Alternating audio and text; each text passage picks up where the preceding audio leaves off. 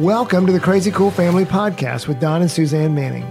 Parents, what if we could give you the power to transform your family into something absolutely amazing? A family where everyone is healthy, gets along, loves Jesus, and has great purpose in life. Hey, let us flip your thinking to unlock the power God has given you to create your own crazy cool family. Hey, this is Jeff Zog from the Dad Awesome podcast. I love the Crazy Cool family, and specifically, I hopped into Basecamp. All of these resources, the video resources, the specific guides that let me put the names of my daughters and my wife, and just showing me visually, hey, am I making progress? What areas can I attend more to? So I'm so thankful. I want to encourage you guys to hop into Basecamp, sign up, dive into those first intro videos. It's been so helpful for my family. Hello, Crazy Cool Family people. Welcome to the Crazy Cool Family podcast. We are in the throes of summer. I would say the heat of summer. We've, we've actually started praying for snow over here. Not me. I love summer. Suzanne loves the Suzanne loves the cold. I love the I love the hot Texas summer. You don't love our AC bill in the summer. True that. True that. Because we have to put it down to about 64 to please you. But you love our heat bill in the winter. That's right. Um, yes. Uh, so we are in a series in the summer, and we call it. We're calling this series "Who Knows Your Kid Best."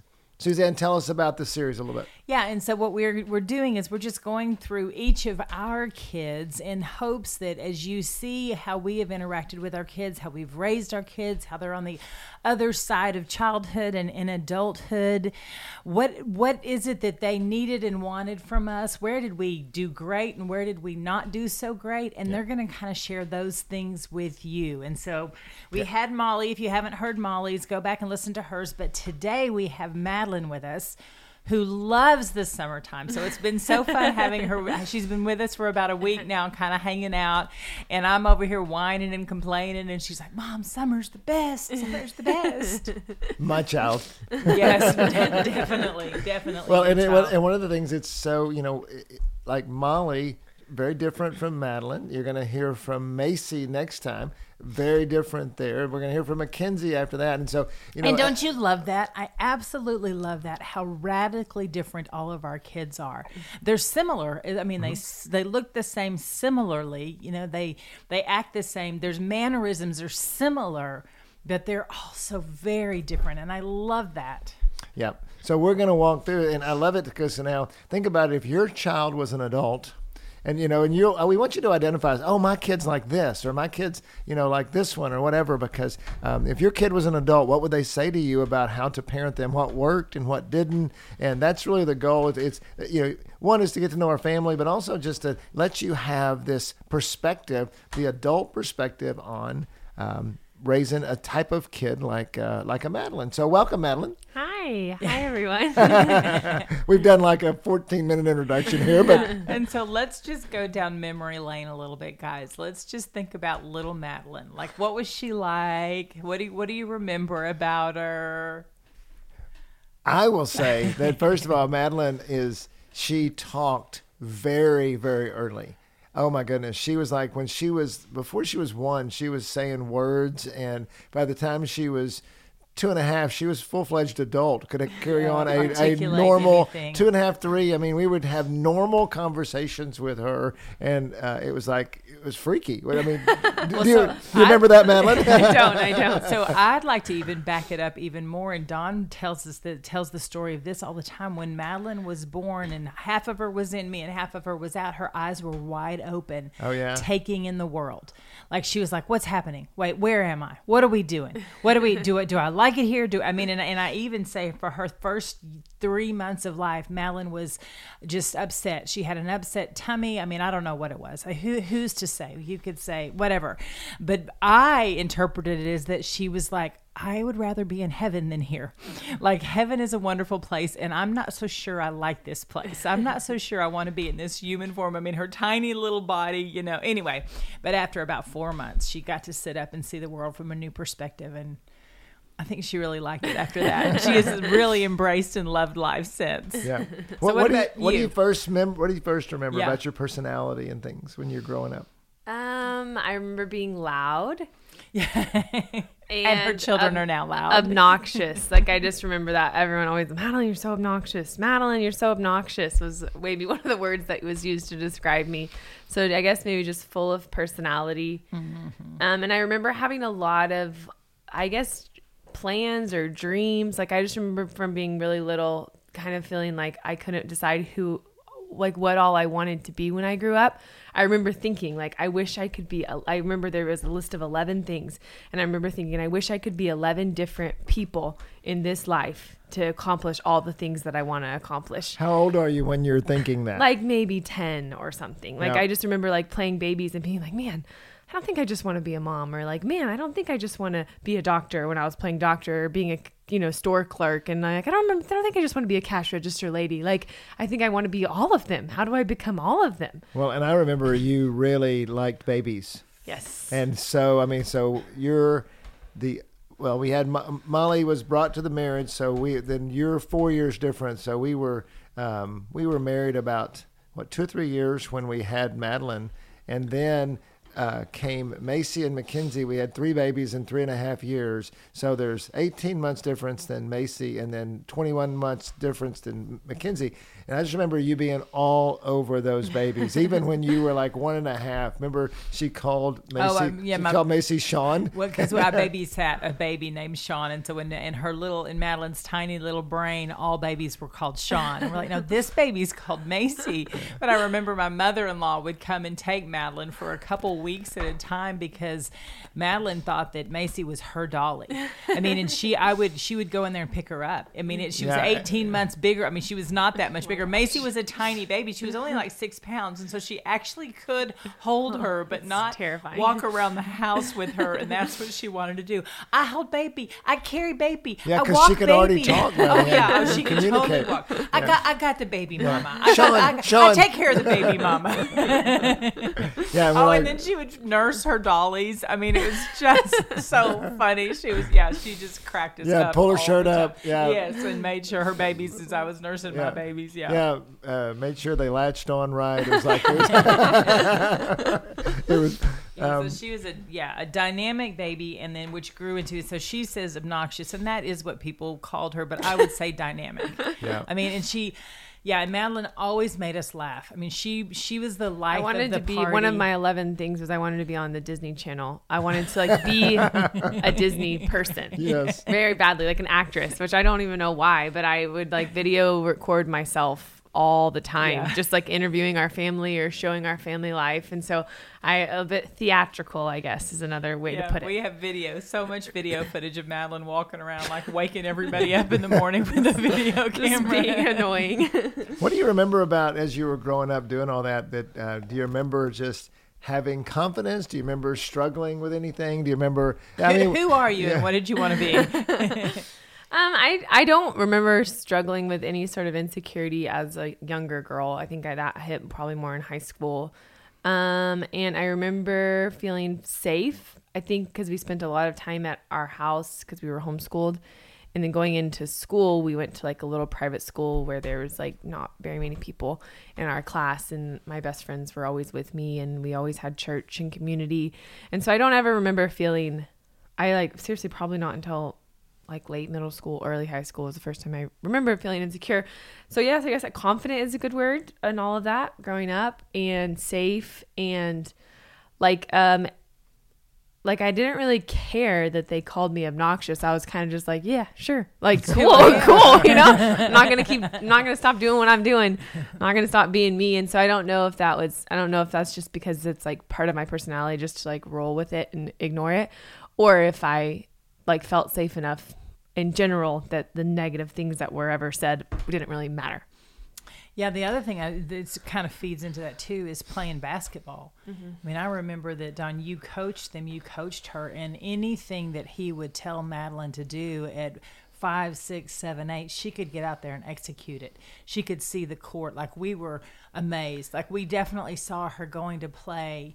You know, and you know that that probably wasn't even one of your eleven things, was it, to go be a basketball player? But she was just really good. Her her eye hand coordination and her knowledge of the game, and yeah, Yeah. So as you get parented as you're going through those seasons. What do you remember about your relationship with your parents and um, and you know and what what worked and what didn't? I mean, you felt said you felt safe. That's a good thing. Or is there? Did you feel like you had a good relationship, or were there issues, struggles? I thought overall, I mean, I, I naturally look at everything with even more than rose colored glasses, like technicolor glasses. Like, I just naturally look at life very positively. And even if there was hurt and pain, I, I like still look at it pretty positively. Um, so overall, I think being parented, I felt really positive. But if I'm like reflecting on it now, uh, one of the things that I think about is like the thing that was always hard for me was um I guess like lectures or criticism, but it wasn't hard because I didn't want to receive it. It was hard because I didn't I like just wanted to talk about the happy things. Like if you think like if you think about like coaching and basketball for example, if dad was like showing me different ways to get better, I was like all about that. But if dad was telling me the things in my game that I did wrong, then I was like really frustrated and felt bothered by that. But if he was like, okay, let's go out, like if he Yeah. if he would respond and be like, okay, tomorrow let's go outside and work on that that you know runner runner layup shot. Let's see if we can get that down really good because you had a couple opportunities in the game and that would have been the perfect shot. Then I'm like, yeah, like let's do it. I feel really challenged by that. I feel motivated by that. But if he was like, hey, instead of you know you didn't screen here when you could have done this, or hey, you missed this shot, or hey, you da da da da, then I was like, oh, oh, and I like start feeling a little bit more beat up. Hmm. So I think that was huge. And then I think another thing that was huge was just like taking, I think because there were seven of us, and I, I bet we're all going to say this, because there were so many of us, whenever our parents gave us like intentional time, it felt really refreshing and helpful. And so if it was like mom coming in and talking to me at the end of the day or just asking about our day or every day after school we would all come into the kitchen and just hang out. It was at our other house and we would all just hang out in the kitchen and talk about our days and share funny stories and I just remember all of us just laughing at all the funny things that happened in the days. I mean, all of us were just crying laughing because some ridiculous thing happened that day at school with someone and and every day every day we like shared all of our days worth of stories laughing together and enjoying together. And so those like intentional moments where they took the time to talk to us and hang out with us and ask us questions and listen to our funny stories and laugh at our funny stories um, felt really significant. And then I think maybe the third thing, which is really big for me, is just being included in life. And so my parents do, I feel like it builds trust a lot for me to just like have people tell me what's going on. And so they did a really good job of always including us in their life.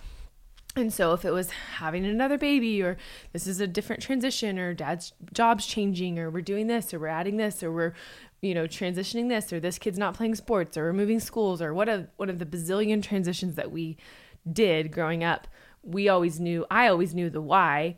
They always were if, even if it was like a little thing like oh dad and I are having a little bit of conflict about this particular area. We're doing fine. We're just having some conflict. Like it was know if we said it quite that sweet, then wow. come, come, darling, come in here. Let us let us discuss the conflict. in- Technicolor.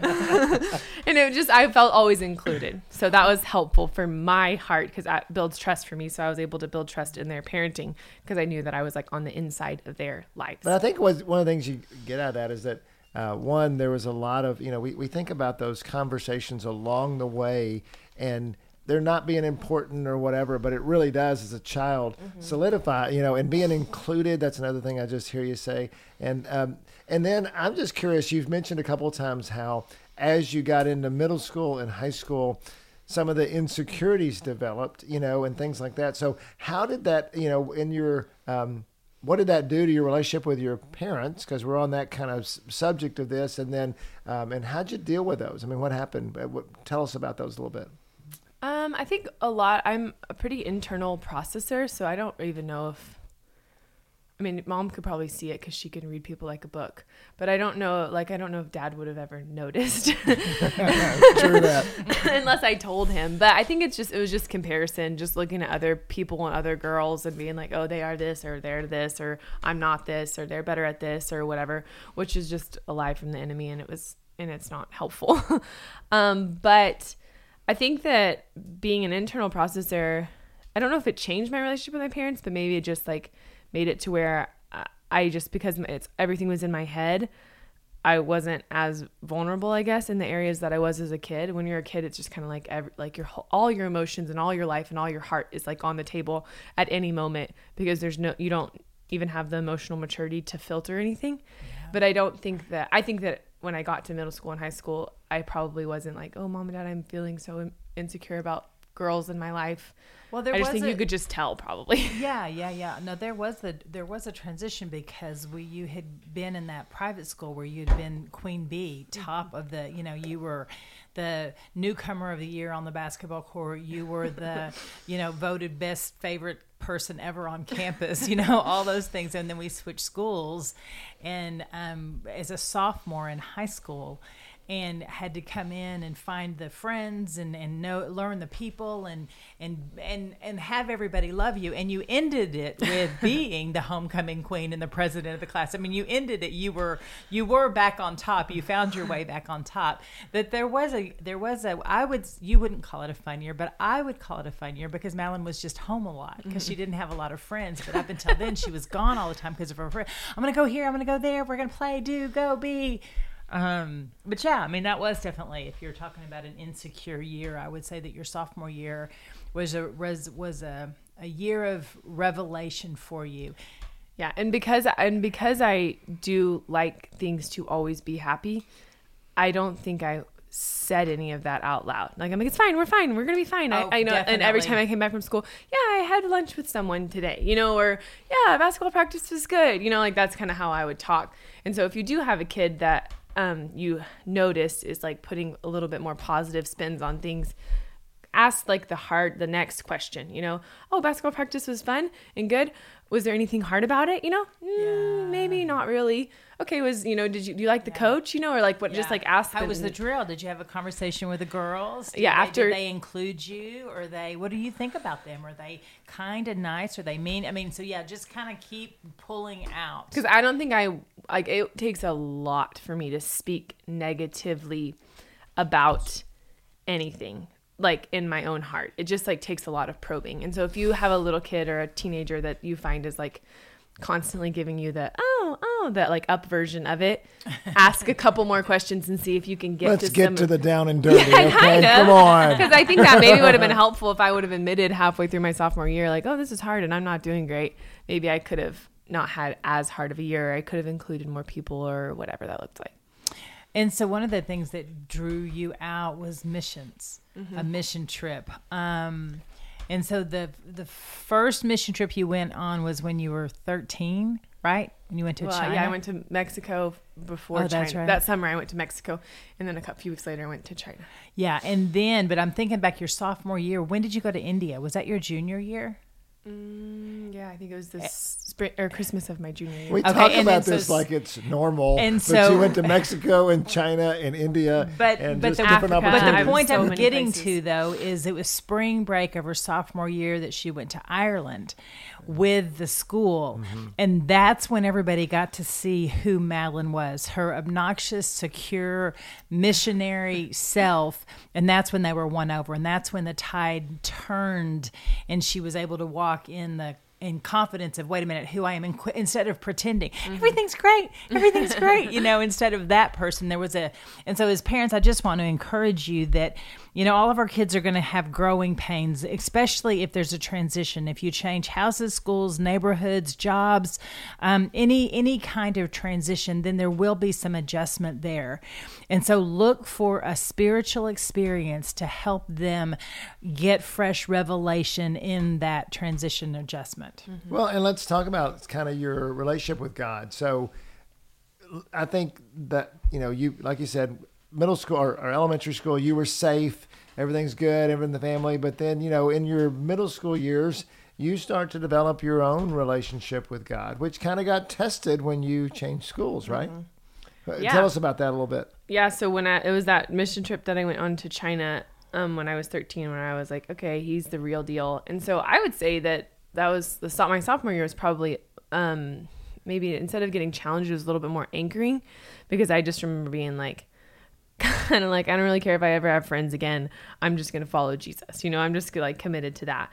Um, and that happened. I and I remember really clearly in middle school, like having a going to China and having like a crush on this one boy, and coming back and going there being like, oh wow, I'm not gonna talk to him for two, three weeks or however long we're gone. And you know all the typical like you know 13 year old girl stuff. And in China, I remember very clearly being like, I don't even care about him anymore. Like Jesus is so much better. I'm so over him. And I came back and I remember telling the guy, I'm like, sorry, I don't like you anymore, and I don't have a crush on you, and I don't, like I don't really care to talk to you. I just like God. um, and so I think that from that point on, really spending time with God and like my relationship with God and church and community was like um, my anchor in a lot of it. And I still Think the Lord was really sweet to provide sweet friendships that I still had, even though I went to a different school. I had church friends and and I had my siblings and my sisters, and so even though I was like. Um, I want to know back up. Did you actually tell him that? Did you I actually- did, but I can't say I was like say- bold. It was like over MySpace, like it was like a message, like or, or like AOL Messenger. Like I, I was, I didn't say it really face to say- face, or maybe I texted him. Did you say I don't phone. like you anymore? I like God. I, I kind of said I was like I went to China and I don't have a crush on you anymore, and I like God a lot, pretty much. oh my goodness, what can you say that I got broken up with for God? yeah, actually. So, um, anyway, so he was so that like God was really my anchor, and then also just sweet like friendships in that. So I think that's like I think 13 was really when my relationship with God transitioned from being y'all's relationship to mine, and I think it hasn't really like I would say I've been like really passionately following God my whole life. I'm 28 now for like 15 years mm-hmm. because it hasn't stopped or changed or like gotten like decreased or had like a lull year, you know, since that. Well, and I would say that you are the one that challenged Dad and I when it came to missions because you have a, such a big heart for missions. Do you remember what you said to us? I, I can't remember. I remember it being very cutting, but not in a bad way. Like, I always had like to iron do that with you guys. sharpen iron. I mean, and that's what it was. Like God gave us Madeline to challenge us because we, you know, we're in the safe, protect our kids, parent mode. No, we're not sending you to China. You're 13 years old. No, we're not sending you to India. You're going to see things that you're not ready to see. No, we're not. You know, the there was always the no was always on the front end of it, and somehow Madeline would figure out a way for it to become a yes.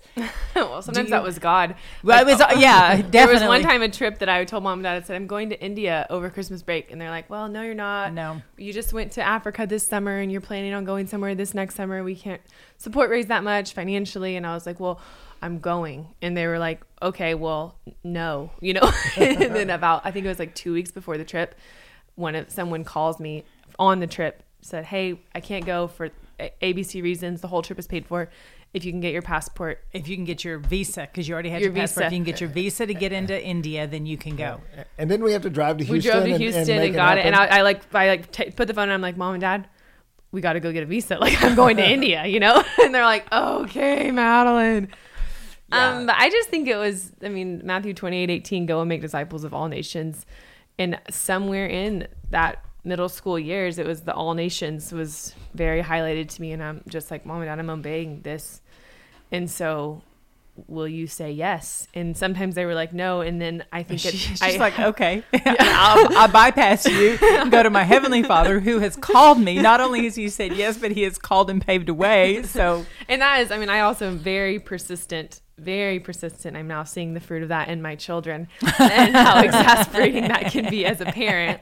But I just didn't quit asking. You know, I'm like, well, can I go? Can I go? Can I go? Can I go? Can I go? yeah, when she would say, if this was taken care of, can I go? If it was paid for, can I go? If we don't, if the, I mean, whatever that is. And so she would literally get down to the very And that year in India, I had to miss all my finals. And so I remember having to go to the headmaster and being like, "We're going to India." Mom or mom and I are like, "We're going. Can I actually go to India and miss all of our finals?" You know, I'm like, "Okay, if, we, if I don't have to pay for it, if I can miss my finals, there's like these like, 15 yes. impossible things.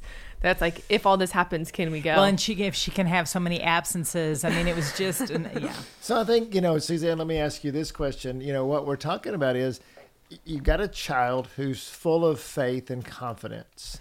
How do you feel like you managed that? I mean, in And what would you say as a parent you did? Because I mean, and I'm saying you because I'm asking you the question. I mean, we did it in a way, but I mean, what would you say that you and we did to manage a confident child, a missions oriented child, a child full of faith? Because so many parents get scared of that. Oh, for oh, sure. What would you say is the? How would you address that to parents? So when your child's a full of faith and a seven and adventurous and the world is my oyster type child. Yeah, for sure. And so, I mean, I remember having a, a come to Jesus moment, if you will, where Jesus basically said, You're confused. You think this child is yours, and she is not. I have given her to you to train up in the way she should go, but she is mine. I have a purpose and a plan and a direction for her, and I have given her this heart for missions. And you're not going to stand in the way. And your fear, for sure, is not going to stand in the way. You are not going to hold her back in the call that I have on her life because you're afraid something's going to happen to her. Her highest, best desire is to go to heaven. And if the worst thing that can happen to her is for her to die here on earth, while it would be crushing for you, Suzanne, she is in heaven and that's where she she's trying to bring heaven to earth. She's trying to get to heaven. I mean that's her goal. That's her plan. I remember do you remember saying that? Yeah. i just Yeah. want to live in heaven mom. Yeah. i mean and for a while i was like wait a minute this is bad right? You know and she's like no no no. I want mm. i want what heaven has. That's what it is. I want what heaven has. And so it's a release don i mean that's what it was and it was a surrender. And i remember you and i having conversations like you having to talk me off the ledge because Don's got that adventure in him mm-hmm. too. And I am stay at home all day long, every day, and build consistency. You know, I'm the, st- you know, I'm foundation. I'm, you know, I'm, I'm where you come when you need something, not, we don't go. But even then, I became the bad. I became such a bad guy one time because in college mm-hmm. you wanted to go to Haiti for two months. What yeah, did Haiti? no, it, it was. I wanted to go help with the refu- the Syrian refugee crisis. Oh. Um, because you did Haiti. Uh, yeah, two, I did. did I that wanted for to months. help with the Syrian refugee crisis, and you were like, I don't feel good about that. Um, in Brussels. Yeah, but Brussels- when when was the time that I made you work? Remember, the, so I Oh, made you work the for the next summer. Yeah, he made me come home and work and get a job. He's like, you can't just be a, a flighty missionary girl. You have to learn the ethics of work. And I'm Yeah. like, no. Well, and so yeah, she was so mad at me because I made her work at my office actually, Yeah. and uh, for for the summer. But I did a good job. Oh, you did a great job, and and you made mo- a bunch of money that actually helped propel Yeah. the rest of then your I college. studied. I s- actually studied abroad the next summer and spent all that money in Ireland. yeah, so but whenever they like released me, That's um, good. I think that there was a lot. Like I think that there was things that God did in my heart, specifically on the mission field, that He could have only done in my heart there. That like I don't know that like the church. I like it could have been at camp or at worship settings, but it was like something about. I mean, like I remember very significantly about every place that I went, there being this like pillar or this like foundation set in me, my relationship with the Lord, my relationship with the world. Even recently, went on a trip took our family um, on a trip to Tijuana, and some of the different students are asking me some of these different questions, like, you know, how is God good if this is happening, or how come God allows this, and all these like different faith foundational questions that got resolved in my heart over the years of me going. And so, if it wasn't for mom and dad's willingness to release me, I don't know where I would be with those questions. Well, you and know, I, and I even want to stop down on that a little bit. Is that you're 28? Isn't that right? Have I got the age right? and uh, and you're leading with your husband a mission trip of how many people, including our kids, went. I mean, we had we sent the brothers. we sent the we sent the, the 18 and 16 year old brothers with them. So you know, but you're leading a trip. How many people were on that trip? about 18. I think there is this natural wrestle. I would just call it a wrestle that parents and kids have about the faith.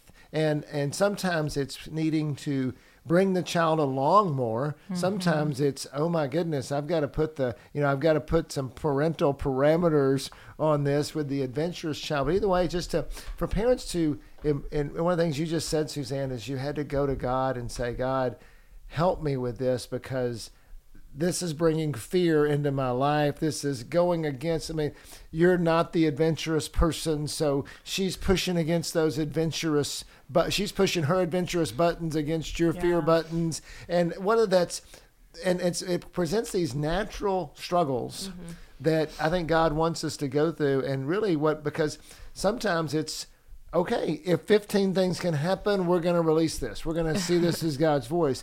On the other hand, no, Madeline, you need to work this summer, you know, and you need to make some money, and and we got to because that's going to help you. But either one of those are just looking to hear God's voice, and and sometimes it feels like yes, we've heard God's voice because the 15 things do happen. Sometimes it's confusing, you know, and sometimes it's wild. Should I, you know, I remember. Um, you know the, the trip to china we were going and it was well supervised. There were people going and stuff but still you were 13 and going to china to this happy camp in china. It's like who are we? Why are we doing this? You know and it seems kind of radical or whatever stepping out in faith. But those are the re- those are good wrestles mm-hmm. with your kids wouldn't you say? And how do you, you know as you wrestled with us looking back on it now because that's what we're doing. We're looking back on the wrestles now you know what would what would you tell parents about how to do that and how what what to do and not to do in those situations Yeah, I would just say don't don't let fear be what I guess dictates any decision.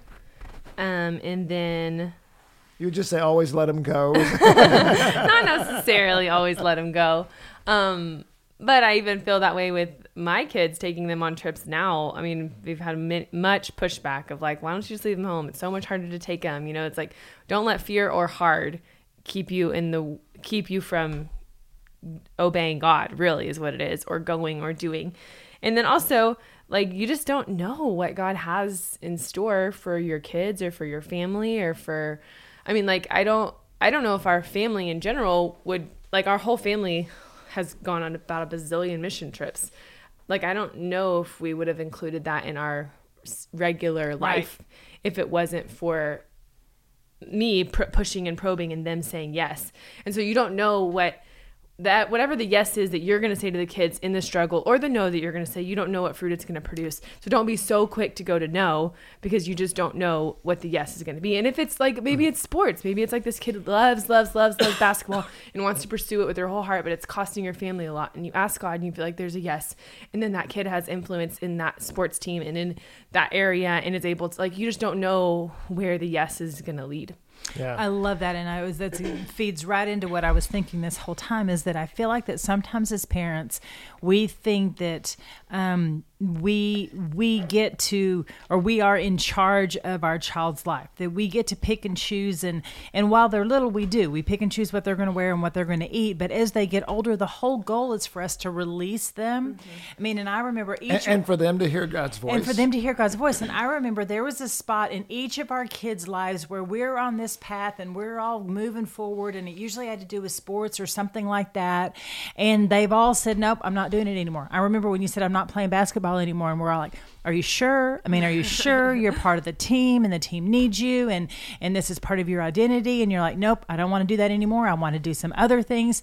And and and everybody had a story. So my whole point is that I think as parents we get an idea of what our child's life is going to play out as. Mm-hmm.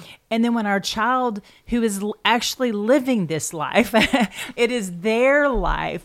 When they come in with their own ideas of how Oh, they I want mean, to live their that- life, we have to let them do it. Mm-hmm. We have to let them make those choices and go that route and finish. So at that point, we take a step back and we're not the leader in their lives anymore. We're their supporters. We're their ch- their fans. Yes, that's a great idea. Let's do it. Let's yes. Well, I was just thinking, even with that basketball decision, like I love basketball. We'd played basketball since you were like 3 mm-hmm. and and the next year you were going to win a state championship in basketball, and uh-huh. I would have, and I'm like. Oh, this is stupid. Yeah. I mean, He's like, I've been working for this my whole life. That's what dad was thinking. Yes, exactly. I But mean, what's so crazy is you did the same thing when you were in high school with basketball. Yeah, yeah. Like you stopped that, you went a different route and you did track. I mean, and so it's like all of our kids actually have fallen in their dad's footsteps when it comes to investing their whole life in one thing and then changing it and going a different direction those last years in high school and being blessed by it. And it's funny because what I wanted to do was like disciple this like group of middle school girls and invest in this like Bible study. There's like a bunch of different God church things I wanted to do, and so it's funny. No comparison to winning a state championship. because you do like Forget as God, we're going to win state, baby. you get ideals in your mind. and Yeah. the president Yeah. of this, co- yeah. So it's like who know the title of this is who knows your kids best, and it's like the parents do until the kid starts discovering who they are. Yeah. Then you gotta let them. And then you can, yes, Yeah. exactly. You've got to let them. And that's actually my favorite part when they s- when they're launched. Like I just have seen Maddox is just now launching. Maddox asked me the other day. He said, "When do you think that somebody is who they fully are?" And I'm like, uh, and I'm like. I don't know. I'm 53, 54. I'm not. I'm not. I'm fully are. But he goes like where they can stand on. You know, they know who they are. And I said, well, I don't know. McCade's 16, and he's.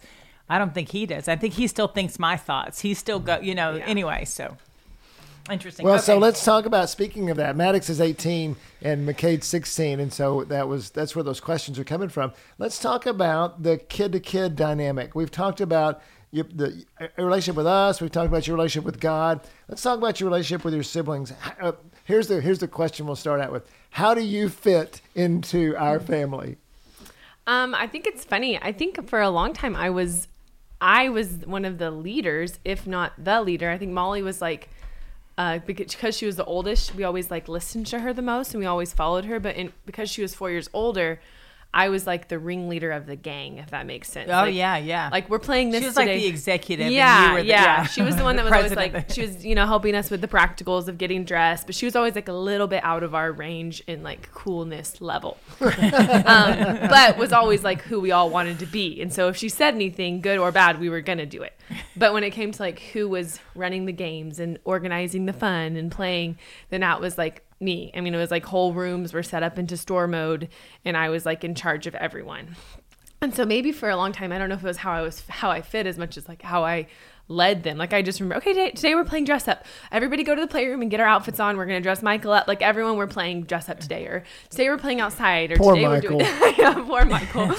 and so maybe that's how I fit in was like the the ringleader of the little all the little people. Yeah, that's good. And I have to say too that Madeline, you are the number one advocate for family, and the more family, the better. Wouldn't you say? Mm-hmm. Yes, Like- I always wanted more babies and more kids, and I never. It was never a burden or a pain or hard whenever we were having another baby. I was like, yes, let's do it. yes, yes, yes. Well, even to the point where with we were we were kind of we had Michael, so four girls. We had Michael pretty much done. Five kids, we were that's done. good. Yeah, We're- yeah. it was a lot, and we were. And Madeline says we should. She's like ten, maybe nine. We should have another announces. We should have another baby. Yes. We should. Uh, we're like shh, shh, shh, be quiet. And I even said I'll take care of it. I was Yeah. like, if y'all have another baby, I will do whatever I can in my nine year old ability. I didn't say it like that, but I was Right. like, it can sleep in my room.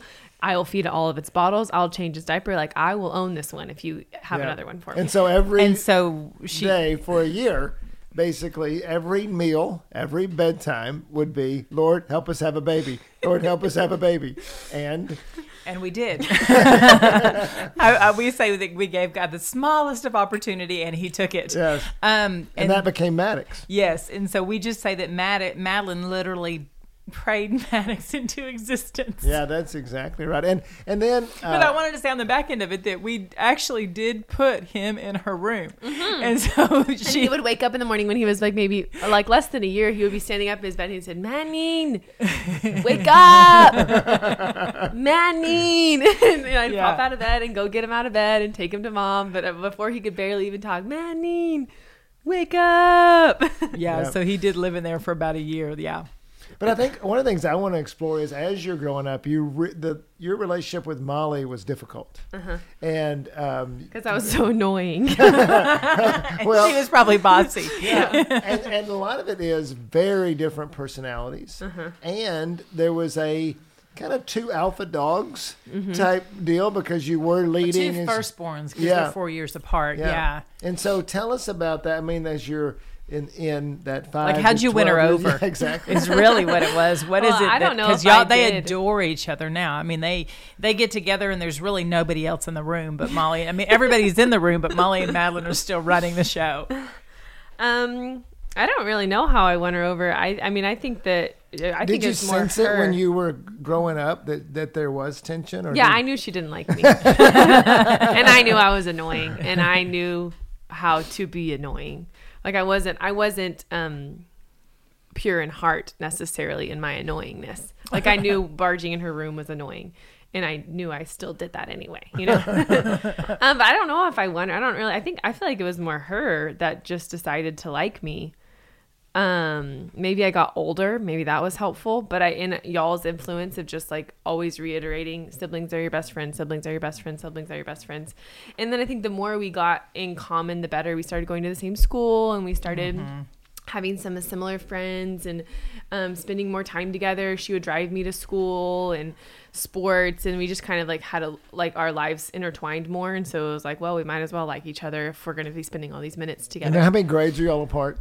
I think four Yeah, is it four? or maybe five. No, No, No, no, it had to because y'all were in high school together. Yeah. Well, no, we were. I was in eighth grade, but we went to the same school. Yeah, that's true. Yeah. Small. So seventh and Yeah. eighth grade, she drove me to school. So Yeah. junior, senior year, her junior, senior year. Yeah, your ninth grade year, she was gone. Mm-hmm. So it was four years. Yeah. But it got. I mean, it got somewhere in there. It got to the place where, like, I like when she left for college, which wasn't even left for college. I think she still lived at home. hmm she did. But um she was going to college. It was like so heartbreaking for me. That was like one of the saddest days of my whole life was the day that she like went to college even though i think she was coming home that afternoon. But the second year she did. Move she out. moved yeah maybe that was Yeah, when it so was, It- there was it just something that was like oh my gosh like i don't i mean i, I think i was the next one to leave for college so that's why it wasn't sad for me with any of the others.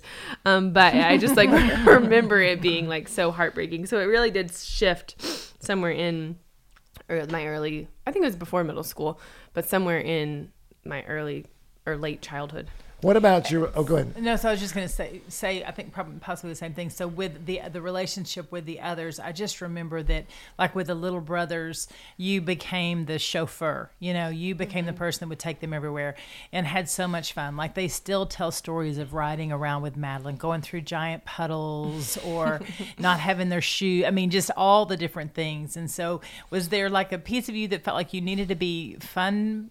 Fun sister, or I mean, I mean, I think I was more of just like um, there was a bunch of little people that were willing to do whatever I wanted, you know.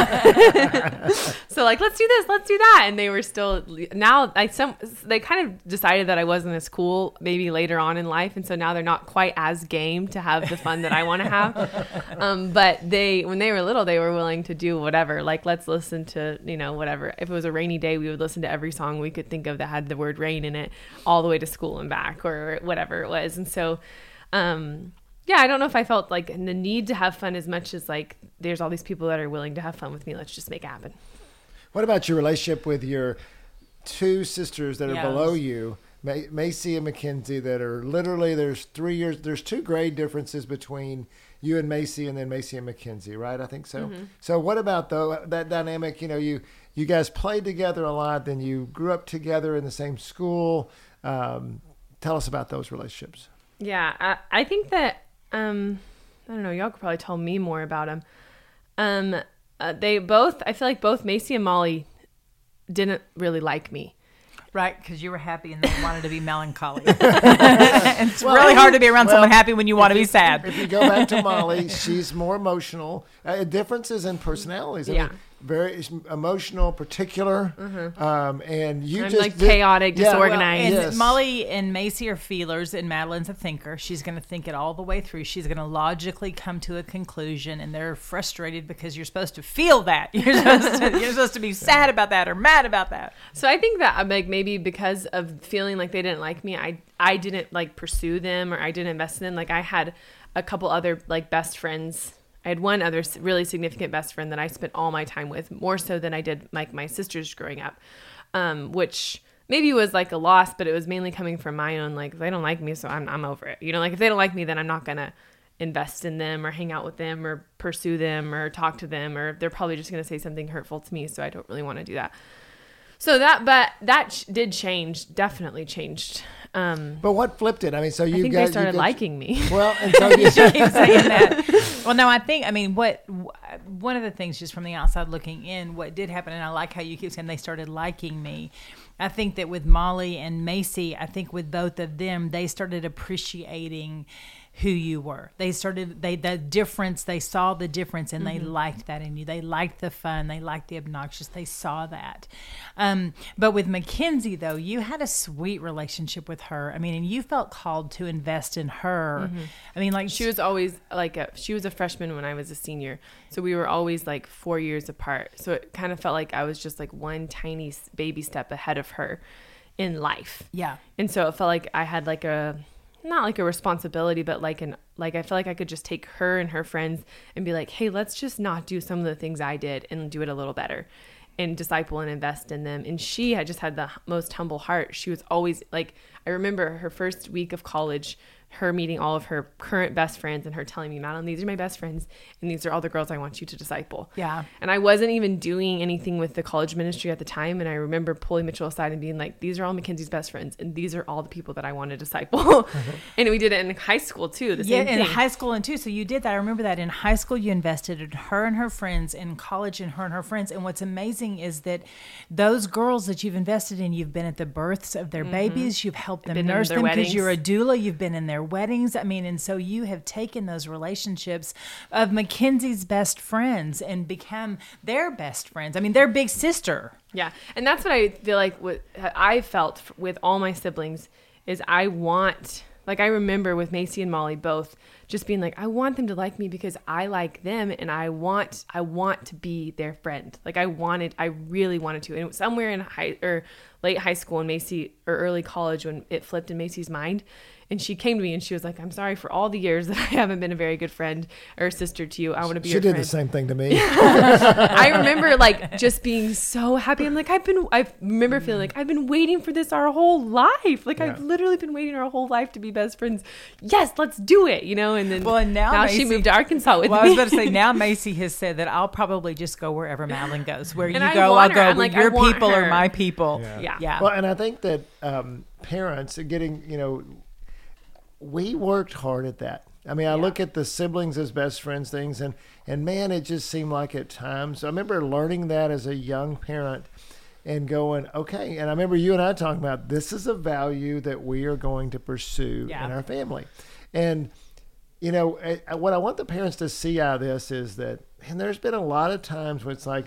This ain't working like we think it mm. should, but in reality, it's come to you know. There's it's dripped into them over time and then there comes a flip when they say okay i'm going to embrace that different times. I mean you and molly was more when you were in sixth seventh eighth grade and she was a little bit older and then you flipped it to there's times that you've invested in mackenzie and, and even invested in the boys mm-hmm. as well. It's just it's worth it and it is a value that's it's hard uh, but it's worth it and you know we're starting to we see the fruit of that pursuit now at various levels in your relationships with your kids with Yeah, your siblings they- not your kids well your kids do i guess but Yeah. and just to encourage you parents, I mean, it is the four million little moments between now and middle school and high school. I mean, and I'm, I mean, I know that now, realizing how much work going on that that it is because I mean, it is all day that I'm saying to Truett and Everly whenever they're every time they're interacting with each other. Hey guys that's not how we talk to each other. We, we're sweet to each other or let's share with each other because of this or we want to honor each other or serve each other or take care of each other or look out for each other or protect each other. Like i mean all these things that i'm saying literally probably a hundred times a day i'm commenting on their relationship. Evie is your best friend. You are always there to take take care of her or truett. Let's let's be someone that we're a blessing to be around truett. Just because you're a little sibling doesn't mean you can be a brat to him. You're going to be a blessing. You're going to be fun. And so it's mm-hmm. all these like I mean, I'm like, if they had seven of us in every single one of our relational dynamics, 49, whatever, however many relational dynamics is, like they probably commented and invested in and spoke into our sibling relationships more times than you could ever count. Well, and then I mean, just on, in in addition to that, it's not just the times when they mess up, but when they do something good. I mean, I remember like even with Everly and Truett right now, it just blesses me when Truett does something sweet to Everly. Here, Ebby, you want a bite? You want to have some? You know? And I'll say, Oh my goodness, Truett, you, you what a great big brother you are for sharing mm-hmm. with it. You mm-hmm. what, good job looking out for Ebby. You're taking care of Evie. So I'm so proud of you. And so those are the catch them doing it right. Catch Yeah. them doing a good thing and really be obnoxious about it. You know, And- really and, and raise that it just to the becomes the answer parents always ask us how do i keep my kids from fighting and i say well i want to flip the equation for you how do you get your kids to invest in each other? Yeah, to take care and, of and yeah. to take care of each other. Well, it is. It's a million little drips. Million. Uh, uh, you know, over time, and it becomes. Have we said a million? Yes. It's probably a billion. So I mean, many it's, but it's a value that you adopt in Mm-hmm. your family if you really want it.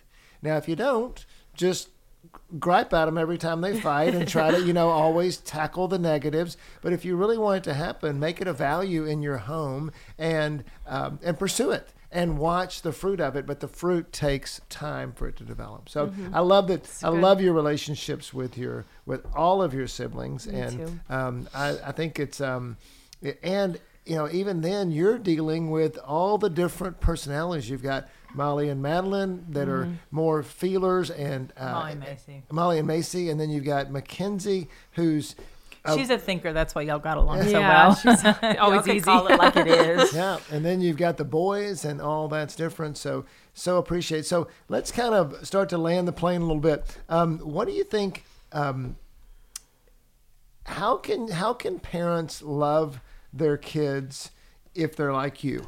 What well, so you- like I mean, just so describe. So Madeline is an an extrovert, but she's an internal processor. She's a seven on the Enneagram, Seven on the enneagram. Well, yeah, she likes to fun-loving. Go do, have fun. She likes to laugh. She wa- she's intentional and purposeful.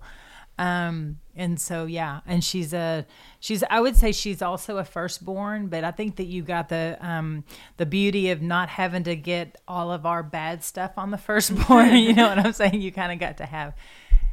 And so that's kind of who you are. What what is it that you would say to parents? This is going to sound hard for probably a lot of parents, but I would say um, don't put the me's or the little kids like me in a box and say yes as much as you can. Because we're like, I'm just like looking for opportunity to live the best, the fullest, good. the most fun, the most exciting.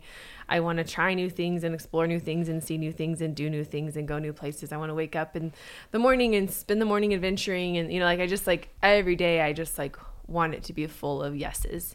And I think about that a lot like growing up um the different parents that said yeses and different parents that said no more. And i remember always being like oh the parents that say no what a drag to like live in their house and live life with them. So just look like if there is a way to say yes i mean i know it's like when they ask for candy at 8 a.m you're not really going to say yes to that but you can twist it and say yes you can absolutely have a popsicle at after naps you know or like just mm-hmm. always making it to where like there's like that you just don't put them in a box and you say yes and then letting them like be Yeah, because a no is a kryptonite to you. yeah it's- it's it's controlling and it's hard and it's frustrating and then i'm always trying to figure out how to get the no to turn into a yes and so then i'm like trying which to manip- activates your perseverance and in my manipulation yeah so then you feel like your kids are manipulating you all the time but really they just like want a yes and so putting them in a box and saying no or we can't do that or no or whatever it is is just very frustrating for or for me It's really good. Um, and then um, It's good.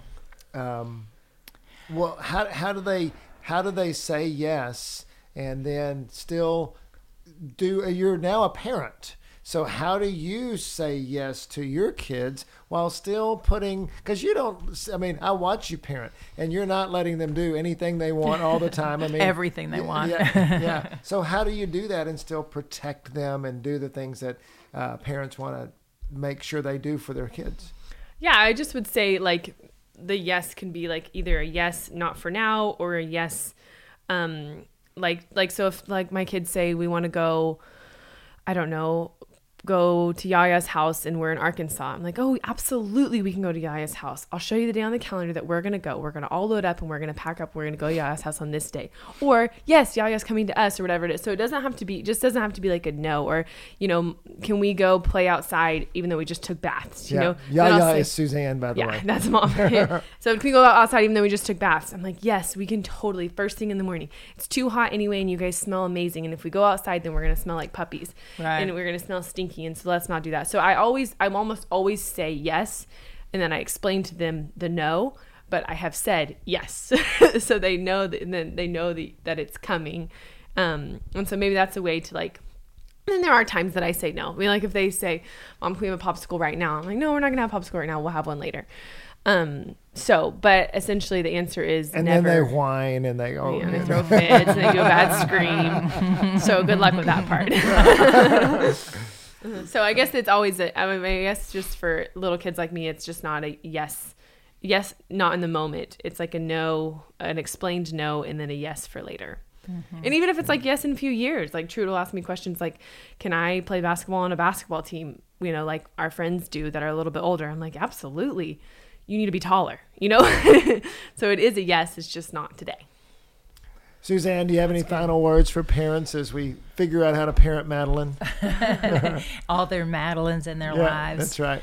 Um, so yeah, I just wanted to say, just enjoy them. I mean, and just if you've got that obnoxious child that's you know maybe on your last nerve or whatever, they're super persevering. Just press into that and in enjoy that. And I know that's hard. I've watched Madeline even with her two little guys that have got so many of her qualities in them and how they can just take you to the limit because they're so ins- persistent and they're so just to press in and enjoy, just to see them as the little person that God's created them to be with their big giant personality and their I mean Madeline's so good about even with her kids getting them to laugh and having fun with them. And I remember Dawn doing that with Madeline, wrestling with her, you know, or throwing them on the bed or or playing ball with them or whatever that is. So just engage. If if there is a quality in your child that rises up that you are you have labeled that you do not like it then i encourage you and challenge you to press into that what are you going to do with that and how are you going to flip it so you like it Yeah, and ask God like maybe it's something that like for example, Truett is very emotional, and so that's hard for me because I'm a thinker, so I'm always trying to explain to him his emotions. Um, but I have been asking the Lord, okay, well, what are you trying to show in me? Like, what are you trying to reveal in me? So if there's something you don't like in them, maybe there's something that God's trying to do in you that he's intentionally highlighting, sanctifying to like make us look more like him. And so there's been many times that I'm like, Truett's bawling about something and i'm like yeah i actually feel the same way like i feel the same sadness that you do but my thinker self won't let me and so what's god trying to display it yeah, what's God trying to do in me? He's trying to reveal in me different emotions or feelings or things that I don't usually do. I Yeah. love that so much. We, I mean, our our children, I believe, have been sent to us to teach us, to refine us, to sharpen us, to become more of who Christ has created us to be. And so He's given us all of those little personalities and those the good, the bads, and the uglies in our kids to reveal to us places where we need God or where He's mm-hmm. trying to grow us. So I'm so glad you brought that up. Well, and as we wrap it up, I'll just throw one, you know, we talk about a lot creating, you, this is a term, Suzanne, you have said for years, is creating a culture of yes in our home. Mm. And what that means is, is not that we say yes all the time, but that we look, how can we say yes? Mm. How can we help our kids, especially with a kid like Madeline, how can we help embrace the sense of adventure? How can we embrace the fact that she talked all the time mm. when she was a little kid? And so, how do we have the energy to come and fight that rather than, I think we say no a lot, and we tell parents a lot. Your kid's saying no to you because you said no to them. Mm-hmm. How do you create that culture of yes, that culture of the world is my oyster? I want to be a kid of adventure. I want to I want to parent a kid of adventure, and I want all my kids to see the adventure of a life with Jesus. And uh, you know, it, it can be done with any kid, but particularly with kids that are already bent that way. That kid is can go change the world, and we're seeing Madeline uh, change the world now with uh, through uh, through ministry, through her family, and everything else because of the seeds that were planted when she was uh, when she was younger. So, um, Madeline, any final words? You got this. Yeah. and so, Day by day, Yeah. situation by situation. I guess we got this. 'cause I'm, I'm in it with you, moms and dads. yeah. So next next time we're going to dive into the relationship with Macy, and uh, we just encourage you to be with us all summer as we go through. Who knows your kid best? It should be you, parents. Yep. That's it. How can it be you? Yeah. So go be crazy parents. CrazyCoolFamily.com.